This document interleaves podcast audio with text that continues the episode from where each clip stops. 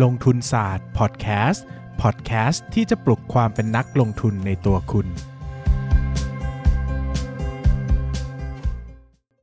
สวัสดีครับ ยินดีต้อนรับเข้าสู่รายการลงทุนศาสตร์พอดแคสต์รายการที่จะชวนทุกคนพัฒนาความรู้ด้านการเงินและการลงทุนไปด้วยกัน วันนี้นะครับก็ขออนุญาตพูดถึงหุ้น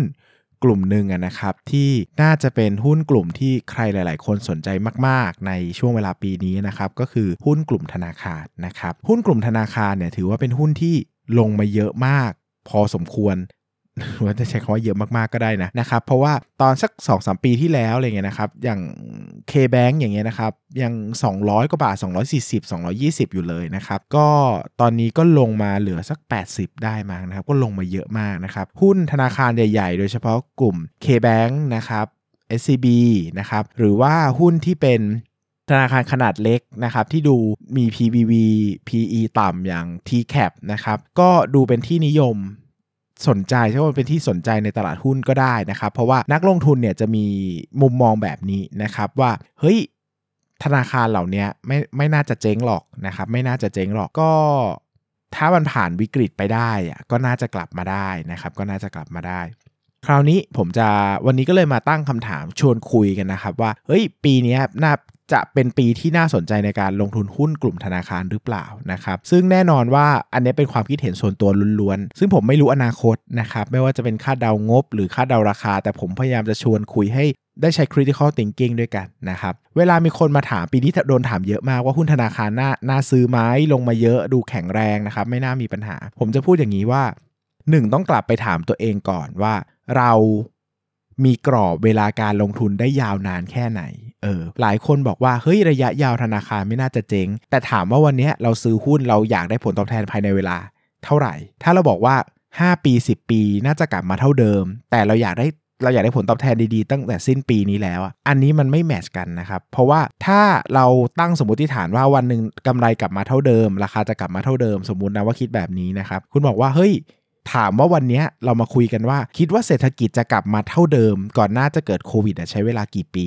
ผมว่า 1 ปีต้องตัดทิ้งเลย ผมว่าชอยนี้ตอบไม่ทุกคนน่าจะเห็นตรงกันว่าตอบไม่ได้ ผมว่า 2 ปีก็สำหรับผมไม่ได้นะ ผมว่าปีหน้านักนักท่องเที่ยวยังไม่ได้กลับมาเท่าเดิมนะครับ3ปีผมว่ากลางๆ ผมว่าตัวเลขที่พอจะเชื่อถือได้คือ 4 ปี 5 ปีนะครับว่าพอจะเชื่อมั่นได้ว่าเศรษฐกิจจะอาจจะกลับมาใกล้เคียงเดิมคำถามว่าเราถือหุ้นยาวขนาดนั้นหรือเปล่าเออถ้าเราถือหุ้นยาวขนาดนั้น ผมว่าสมมติฐานที่เราพูดว่า เฮ้ย ราคาหุ้นจะกลับมาเท่าเดิม ถ้ากำไรเท่าเดิม ดังนั้นเราถือรอไว้ว่าหุ้นจะกลับมาเท่าเดิมได้ไหมได้ครับ ถ้าเราถือยาวนานพอนะ อันนี้สมมติฐานแรกก็คือเฮ้ยรับได้ แต่ถ้าคุณบอกว่าเฮ้ยมันน่าจะดีแหละ มันน่าจะโอเค มันน่าจะไม่เจ๊ง แต่คุณบอกว่าคุณถือหุ้นปีเดียวอะ่ะ บางคนถือหุ้นเดือนเดียวด้วยซ้ำแต่คุณมองภาพยาวอย่างเงี้ย ผมว่ามันจะไม่แมชกันแล้วดังนั้นเนี่ย เดือนนี้เดือนหน้าอาจจะแย่ก็ได้ แต่ 5 ปีดี แต่เราถือไม่ถึง 5 ปีแบบนี้ก็ไม่มีประโยชน์นะครับ ซึ่ง ทุกคนคงทราบกันดีว่าช่วงที่เกิดวิกฤตโควิด -19 เนี่ยก็มีการประกาศพักชำระหนี้นะครับสำหรับลูกหนี้ธนาคารนะครับที่มีความประสงค์ก็สามารถพักชำระหนี้ได้นะครับ ซึ่งตัวอย่างที่หลาย ๆ คนทราบกันนะครับว่าตัวของบริษัทส่วนมากก็พักชำระหนี้ไว้นะครับ อย่างบางบริษัทที่เป็นบริษัทอยู่ในตลาดหุ้นเลยนะ เงินหนาๆนะ มีเงินเป็นพันล้านนะครับ ก็ยังพักชำระหนี้นะครับ มันเป็นวิกฤตขนาดใหญ่จริง ๆ ซึ่ง ตัวพักชำระหนี้เนี่ยเขาก็มีระยะเวลากำหนดที่ชัดเจนนะครับ แล้วมันก็น่าทางหุ้นกลุ่มธนาคารเนี่ยก็จะเริ่มกลับมา คือลูกหนี้เนี่ยต้องกลับมาชำระหนี้อีกครั้งประมาณไตรมาสไตรมาสสามไตรมาสสี่แถวๆนี้นะครับ ก็จะมีช่วงประมาณระยะเวลาหนึ่งนะครับที่ที่ตัวของธนาคารเนี่ยจะจะไม่จำไม่นับเป็นหนี้เสียถึงแม้ว่าจะไม่ได้มีการชำระหนี้ก็ตาม เพราะว่ามันเป็นนโยบายของธนาคารเองนะครับ ซึ่งแปลว่า NPL หรือว่า not non performing loan หรือว่าหนี้เสียต่างๆ ที่หนี้ที่ไม่ได้ก่อให้เกิดรายได้เนี่ยนะครับที่ซุกอยู่ใต้พรมเนี่ยนะครับมันยังไม่ได้แสดงผลออกมาที่ชัดเจนนะซึ่งอย่าลืมว่าเวลาที่ non performing loan หรือ NPL มาแสดงผลเนี่ยมันไม่ได้แสดงตุ้มเดียวนะครับ มันจะมีช็อตแรกก่อนที่กลับมาจ่ายหนี้ปกติ แล้วจ่ายไม่ได้ กลุ่มนี้จะเริ่มไปก่อนใช่ไหมครับ หลังจากนั้นบางคนอาจจะยังพอจ่ายได้ ก็อาจจะยื้อได้อีกหนึ่งไตรมาสบางคนอาจจะยื้อได้อีกสัก 2 ไตรมาสดังนั้นเนี่ยเราไม่เห็นภาพเศรษฐกิจที่แท้จริงว่า ว่ามันได้รับผลกระทบมากขนาดไหนนะครับ เพราะว่าคนที่ได้รับผลกระทบเยอะๆ คือ SME นะครับท่านเออบริษัทใหญ่ๆเนี่ยได้รับผลกระทบไหมได้ แต่ถามว่าเขาจะรอดไหม ผมคิดว่าเขารอดนะครับ แต่คนที่ได้รับผลกระทบหนักๆจริงๆเนี่ยคือ SME นะครับ ซึ่งหลายคนนะครับคงจะ เคยได้ยินคำว่า shadow economy นะครับ อันนี้ก็คงต้องอธิบายให้หลายคนรู้จักว่า จริง ๆ แล้วเนี่ยระบบเศรษฐกิจที่เรารู้จักกันเนี่ยมันไม่ได้ถูกต้องร้อยเปอร์เซ็นต์นะครับ ว่ากันว่า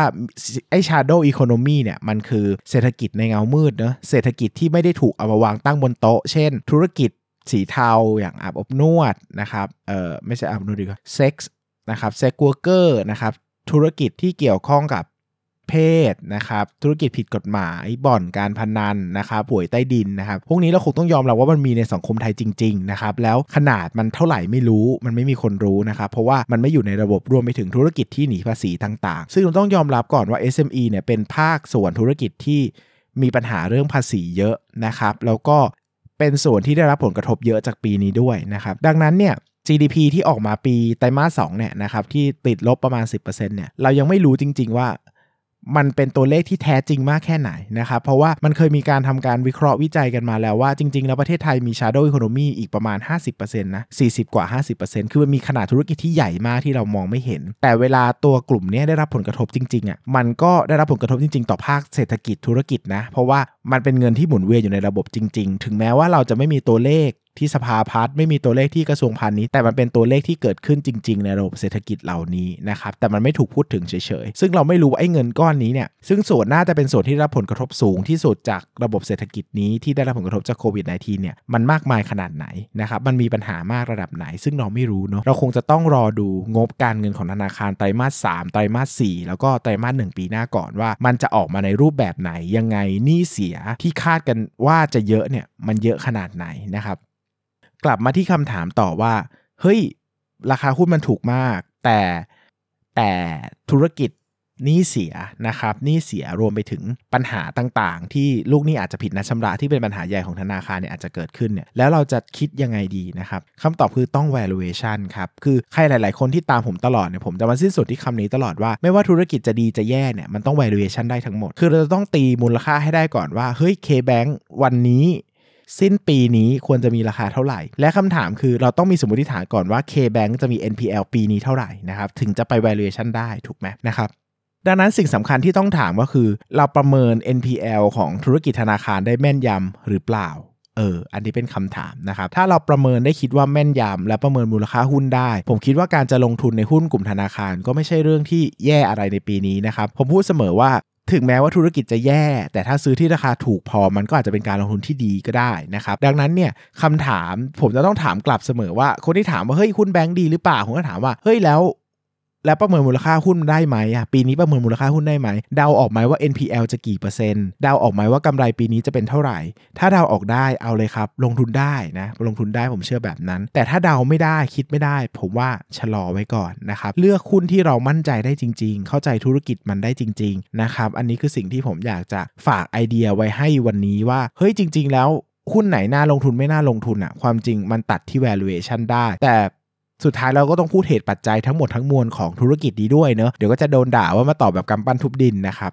สุดท้าย key idea สุดท้ายผมอยากจะฝากไว้ก็คือกำไรของธุรกิจแบงก์เนี่ยปกติมันจะ rely on หรือว่าเคลื่อนไหวไปตาม GDP เป็นหลักนะครับก็คือจะเคลื่อนไหวประมาณโดยทั่วไปนะสเท่าของ real GDP นะครับซึ่งผมก็ชวนทุกคนไปดูว่าปีนี้ GDP ไทยเป็นเท่าไหร่ แล้วคิดว่าปีหน้าปีต่อๆไปเนี่ยมันใช้เวลาอีกกี่ปี GDP ถึงจะกลับมาสู่เส้นปกติได้นะครับดังนั้นอาจจะเป็นคำตอบที่ดีว่า ถ้าจะซื้อหุ้นแบงก์วันนี้ต้องถือยาวนานเท่าไหร่ ถึงจะคุ้มค่าที่เราคิดว่ามันน่าจะลงทุนนะครับอันนี้ก็ฝากเป็นไอเดียไว้หลาย ๆ อย่างนะครับไม่ว่าจะเป็นเรื่องของ NPL นะครับเรื่องของการประเมินมูลค่าหุ้น เรื่องของสภาพเศรษฐกิจนะครับเรื่องของการถือหุ้นยาว แล้วก็เรื่องของการ GDP ที่มีความสัมพันธ์กับหุ้นแบงก์สูงมากนะครับยังไงก็ให้ทุกคนลองทบทวนดูแล้วกัน วันนี้ผมอาจจะไม่ได้มีคำตอบที่ชัดเจนนักแต่คำตอบที่ดีที่สุดของผมก็คือว่าถ้า valuation ไม่ได้ก็ไม่แนะนำให้ซื้อครับ เพราะว่า ไม่ง่ายสำหรับการลงทุนธนาคารในปีนี้นะครับอะต่อคำถามนิดนึงนะครับ การกระจายความเสี่ยงหลาย ๆ อุตสาหกรรมในความจริงคงไม่สามารถซื้อได้ทีเดียวพร้อมกัน ถ้าค่อย ๆ เลือกซื้อในการหาหุ้นที่ต่ำกว่ามูลค่า ถ้าหาได้ช้ากว่ามีหลายอุตสาหกรรมใช้เวลาหลายเดือนหรือเป็นปี จะเรียกกระจายความเสี่ยงไหมครับ ก็อืมถ้าหาซื้อได้ช้ามันก็ไม่กระจายเอาก็ตอบง่าย ๆ นะครับ ว่าถ้าซื้อแล้วมัน ซื้อแล้วไม่ได้อะหาไม่ได้สมมติเราตั้งเป้าไว้ว่าจะถือ 5 ตัวตัวละ20%อย่างเงี้ยใช่ไหมครับแล้วบอกว่าจะซื้อ 5 ตัวจะกระจายความเสี่ยง แต่เราหาได้ตัวเดียวอย่างเงี้ยเราถือหุ้น 20%แต่มันถามว่าเป็นแล้วมันเป็นการกระจายความเสี่ยงในพอร์ตหุ้นไหมมันก็ไม่ได้กระจายเนอะแต่มันก็เป็นการกระจายความเสี่ยงอีกแง่หนึ่งเพราะว่าเราถือเงินสดอยู่ใช่ไหมเพราะว่าเราก็ถือเงินสดอยู่ 80เนี่ยถือหุ้น 20 แบบนี้มันก็เป็นการกระจายความเสี่ยงอีกแบบหนึ่งเพียงแต่มันมันมันมันไม่ได้กระจายด้วยหุ้น แต่มันกระจายด้วย เงินสด แบบนี้ผมว่าก็พอได้นะนะครับ แต่ก็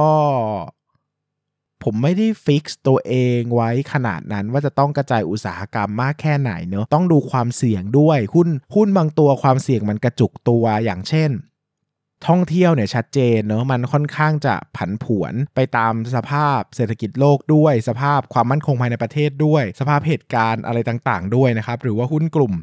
ส่งออกอย่างเงี้ยนะครับมันมีเรื่องของค่าเงินนะครับที่ชัดเจนหุ้นกลุ่มโภคภัณฑ์เงี้ยมันมีความเสี่ยงกระจุกตัวแบบเนี้ยผมจะกระจายเยอะ แต่หุ้นบางตัวเนี่ยความเสี่ยงมันไม่ได้กระจุกขนาดนั้น เช่น หุ้นกลุ่มค้าปลีกอย่างเงี้ยมัน